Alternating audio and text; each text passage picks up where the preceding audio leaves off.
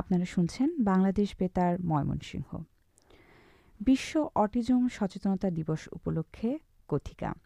অংশগ্রহণে আছেন Rafiul Karim, centre manager CRP, বাকৃবি কেন্দ্র ও Sanjida Islam Lamia, child development therapist, শিশু বিকাল কেন্দ্র, ময়মনসিংহ মেডিকেল কলেজ হাসপাতাল, ময়মনসিংহ।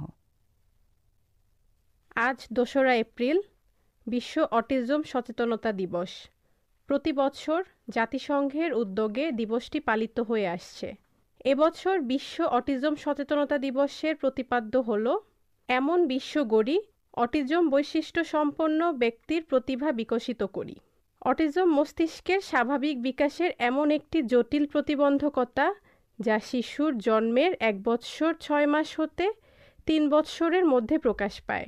এ ধরনের প্রতিবন্ধী ব্যক্তিদের সাধারণত শারীরিক গঠনের কোনো সমস্যা বা ত্রুটি থাকে না এবং তাদের চেহারা ও অবয়ব অন্যান্য সুস্থ ও স্বাভাবিক মানুষের মতোই হয়ে থাকে।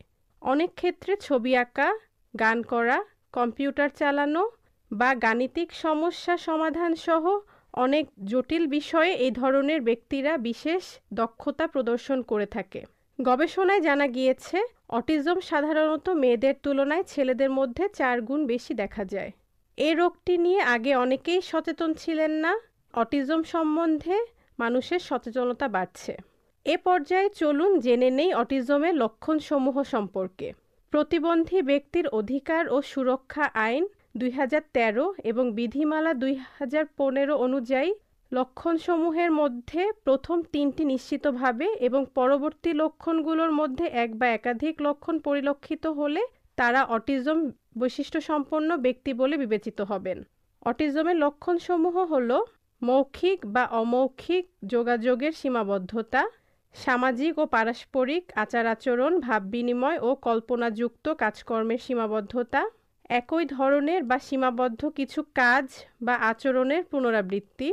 প্রথমেই যেটি বলেছি যে প্রথম তিনটি বৈশিষ্ট্য যে তিনটি এমাত্র বললাম, এগুলোর অবশ্যই একজন ব্যক্তিকে অটিজম বৈশিষ্ট্য সম্পন্ন ব্যক্তি বলতে হলে এই তিনটির প্রত্যেকটি থাকতে হবে এবং তার সাথে পরবর্তীতে যেই বৈশিষ্ট্যগুলো সম্পর্কে আমরা আলোচনা করব, তার থেকে যে কোনো একটি অথবা একের অধিক বৈশিষ্ট্য যদি সেই ব্যক্তির মধ্যে থাকে, তবে সেই ব্যক্তিকে একজন অটিজম বৈশিষ্ট্য সম্পন্ন ব্যক্তি বলে বিবেচনা করা যাবে।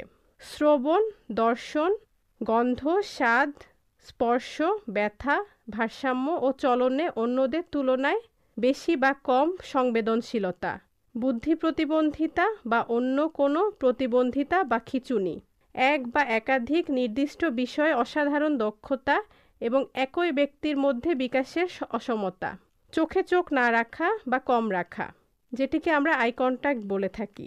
অতিরিক্ত চঞ্চলতা বা উত্তেজনা, অসঙ্গতিপূর্ণ হাসি, কান্না, অস্বাভাবিক শারীরিক অঙ্গভঙ্গি, একই রুটিনে চলার প্রচণ্ড প্রবণতা এবং সরকার কর্তৃক সময়ে সময়ে গেজেটে নোটিফিকেশনের দ্বারা নির্ধারিত অন্য কোনো বৈশিষ্ট্য।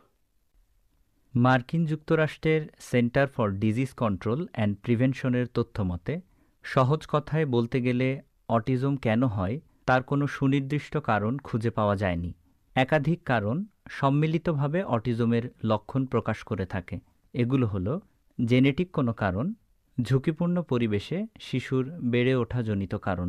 কিছু সংখ্যক জেনেটিক রোগের সাথে অটিজমের সম্পর্ক খুঁজে পাওয়া গেছে, যেমন fragile X syndrome, tuberous sclerosis, গর্ভবতী মায়ের রুবেলা, সাইটোমেগালোভাইরাস ইত্যাদি সংক্রমণ ঘটে এবং ভ্যালপ্রোইক অ্যাসিড থ্যালিডোমাইড জাতীয় ঔষধ বা রাসায়নিক বস্তু এর সাথে গর্ভবতী মায়ের সংস্পর্শ হলে পরবর্তীতে গর্ভের সন্তানের অটিজম হতে পারে।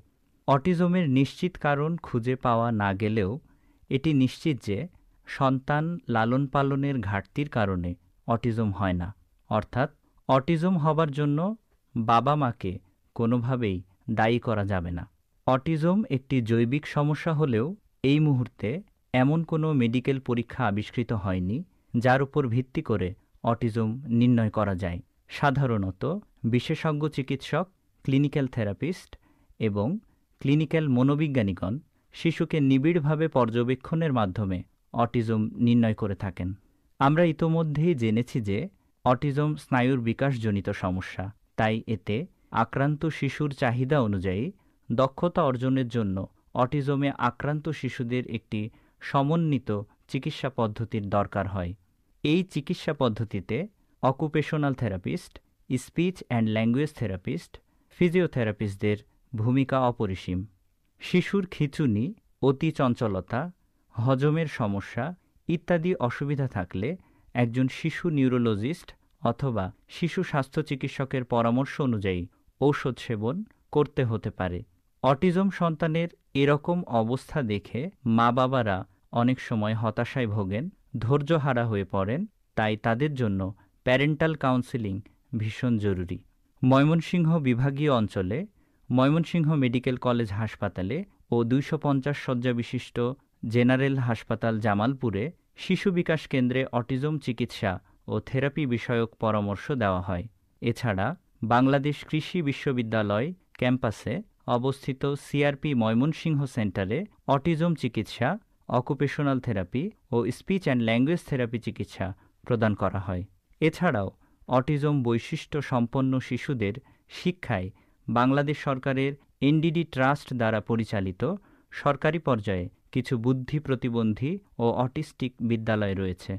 ময়মনসিংহ, মুক্তাগাছা, সরিষাবাড়ি ও জামালপুরে এরূপ কিছু স্কুল রয়েছে।